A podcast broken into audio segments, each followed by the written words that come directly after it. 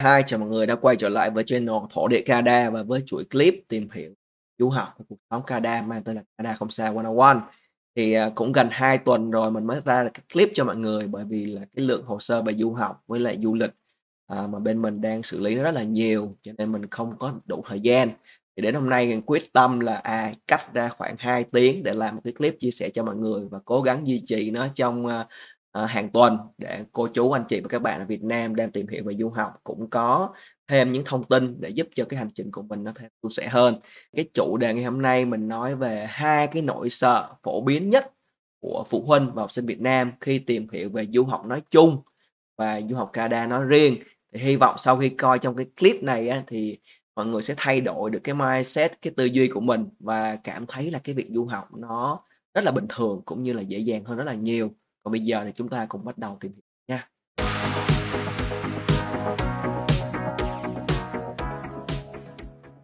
Cái nỗi sợ thứ nhất hoặc là cái định kiến thứ nhất á, là mọi người rất là sợ khi mà làm việc với những cơ quan có thẩm quyền của nhà nước. Thì cái nỗi sợ này nó thể hiện dưới hai hình thức. Hình thức thứ nhất là sợ liên lạc,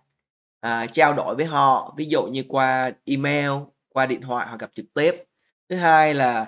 à, mình sợ than phiền hoặc là trách cứ họ khi mà họ làm sai, làm chậm, làm cái hồ sơ của mình gặp vấn đề.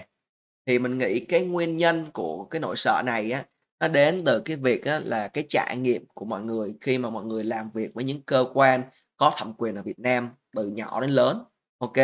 có thể là họ làm rề rà, họ quan liêu, họ hoặc hoẹ bạn dẫn đến khi bạn làm việc với một cơ quan có thẩm quyền của nước ngoài ví dụ như Canada đây thì RCC là cái đơn vị là bộ bộ di trú thì họ sẽ chuyên lo về visa là study permit work permit. Thì bạn bê nguyên cái lối tư duy của bạn là à cơ quan này cũng là của nhà nước thì nó cũng sẽ làm hoạt động theo cái kiểu đó. Và nếu như là mình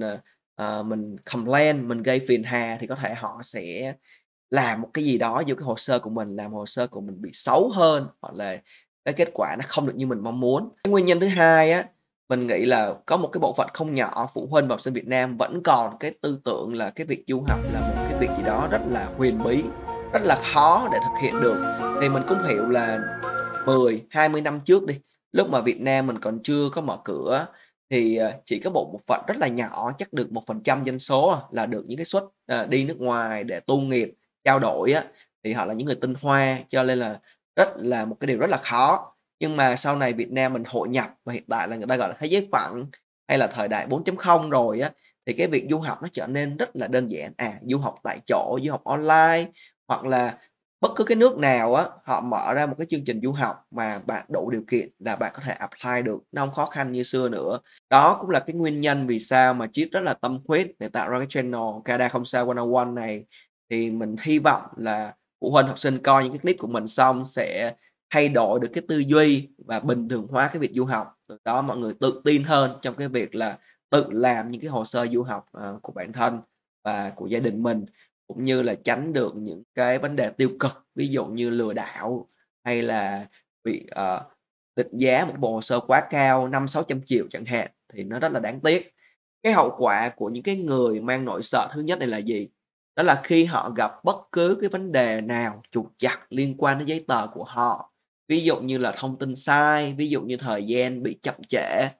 thì thay vì họ tìm ra cái nguồn gốc tại sao và ai là người phải chịu trách nhiệm cho cái vấn đề này, ví dụ không phải lỗi của bản thân của họ đi, thì họ thường là người chơi hệ tâm linh. Nghĩa là lúc nào cũng, kiểu, cái số mình xui, do mình ăn ở cho nên bây giờ bị nghiệp quật.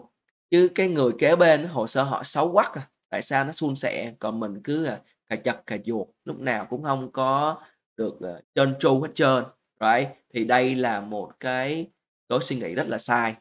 Rồi cái nỗi sợ thứ hai hay là cái định kiến thứ hai uh, mang tên là người nước ngoài luôn đúng và luôn giỏi hơn mình. Thì đây là một cái lối suy nghĩ mình nghĩ là vẫn còn phổ biến uh, ở Việt Nam thì ờ, cái nguyên nhân của cái lối suy nghĩ này mình nghĩ nó bắt nguồn từ hai cái vấn đề Vấn đề thứ nhất là mang tính lịch sử, là suốt chiều dài lịch sử của Việt Nam mình là lịch sử, ờ, chống giặc ngoại xâm và mình đã bị đô hộ bởi rất là nhiều nước, Trung Quốc, Nhật, rồi Mỹ, rồi Pháp.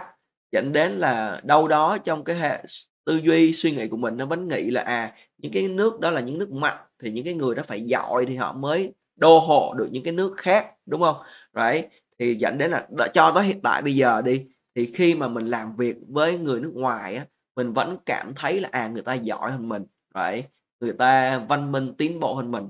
Cái vấn đề thứ hai mình nghĩ là nguồn gốc từ, ờ, cái khía cạnh truyền thông, là truyền thông Việt Nam mình thường đưa rất là nhiều tin về những cái thành tựu trong mọi lĩnh vực ở những cái cường quốc thế giới, ví dụ như là Mỹ đi, khoa học, công nghệ, kinh tế, nghệ thuật chẳng hạn. Và vô tình làm cho những cái người đọc mà người ta chưa đủ cái nhận thức á, người ta có cái cảm giác là, à, hình như là cái người nào đến từ những quốc gia đó, họ cũng phải rất là văn minh và giỏi như vậy. Nhưng mà phải người mọi người phải nhớ được á, là cái thành tựu đó nó mang tính chất là cá nhân,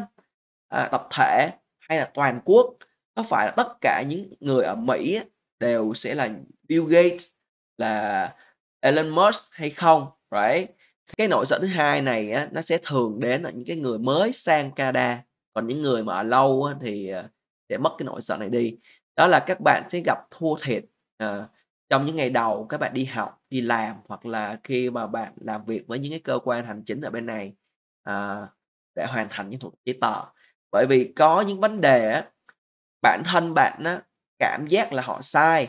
nhưng mà bởi vì bạn mang cái nỗi sợ này cho nên là thay vì là họ bạn double check coi cái thông tin của họ là đúng hay sai, cũng như là mình lên tiếng khi mà mình biết chắc là họ sai, thì bạn lại quay lại bạn tự hỏi bản thân mình là không biết những cái kiến thức, những cái hệ tư tưởng từ trước giờ mình được học ở Việt Nam, mình đọc được trong sách, mình tham khảo trên mạng nó có đúng hay không? Hay là nó sai bởi vì đây là một người nước ngoài nói thì chắc chắn là đúng. à, ở đây mình muốn nói là khi bạn đến Canada, bạn sẽ gặp rất là nhiều thành phần, gọi là, born and raised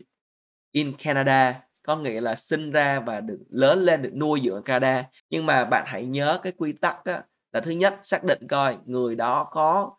làm chuyên môn về cái lĩnh vực đó hay không. Thứ hai nữa là mình có cái quy tắc, gọi là, quy tắc 10.000 giờ để trở thành master. Ví dụ bạn ở đây 30 năm hoặc là bạn đẻ ra đây đi, và bạn làm cái số xin đó có lần duy nhất trong đời mình. Còn bản thân mình ở đây 5 năm đi, mà mình hỗ trợ hơn 200 học sinh để làm cái số xin rồi, thì ai sẽ là cái người á, mà làm thành thạo và biết cái đó nhiều hơn, đấy, thì mọi người tự đánh giá. Như vậy để kết thúc lại cái clip này á, mình sẽ tóm lại hai cái ý chính, và mình mong là mọi người sau khi coi cái clip này xong á, mọi người sẽ có thể vượt qua cái nỗi sợ của bản thân. Cái thứ nhất là hãy chủ động khi mà giấy tờ của mình có vấn đề, phải tìm cho ra được nguyên nhân và ai là người chịu trách nhiệm để mình liên hệ, mình việc với họ. Thứ hai nữa là khi mình đã đi du học á, thì mình phải có mindset, có nghĩa là mọi người đều bình đẳng hết, mọi người đều như nhau hết. Thì chính cái việc mà bạn xem những cái người Canada á, giống như bạn á, bình thường như bạn á, đến khi nào mà bạn lên một cái chuyến subway ở Canada mà bạn cảm thấy không có cái cách biệt giữa bạn và những cái người đến từ những quốc gia, những cái sắc tộc khác á, thì lúc đó bạn mới có được cái trải nghiệm du học trọn vẹn hơn và lúc đó bạn mới phát huy được những cái năng lực của bản thân mình hơn. Ok nếu mọi người thấy cái nội dung này hay á, mọi người có thể like, subscribe và comment để ủng hộ tinh thần cho cái channel của mình, cũng như là comment cái chủ đề của bạn muốn thì mình sẽ dành ra để làm trong một cái ngày sớm nhất. Còn bây giờ thì cảm ơn và chúc các bạn một ngày tốt lành.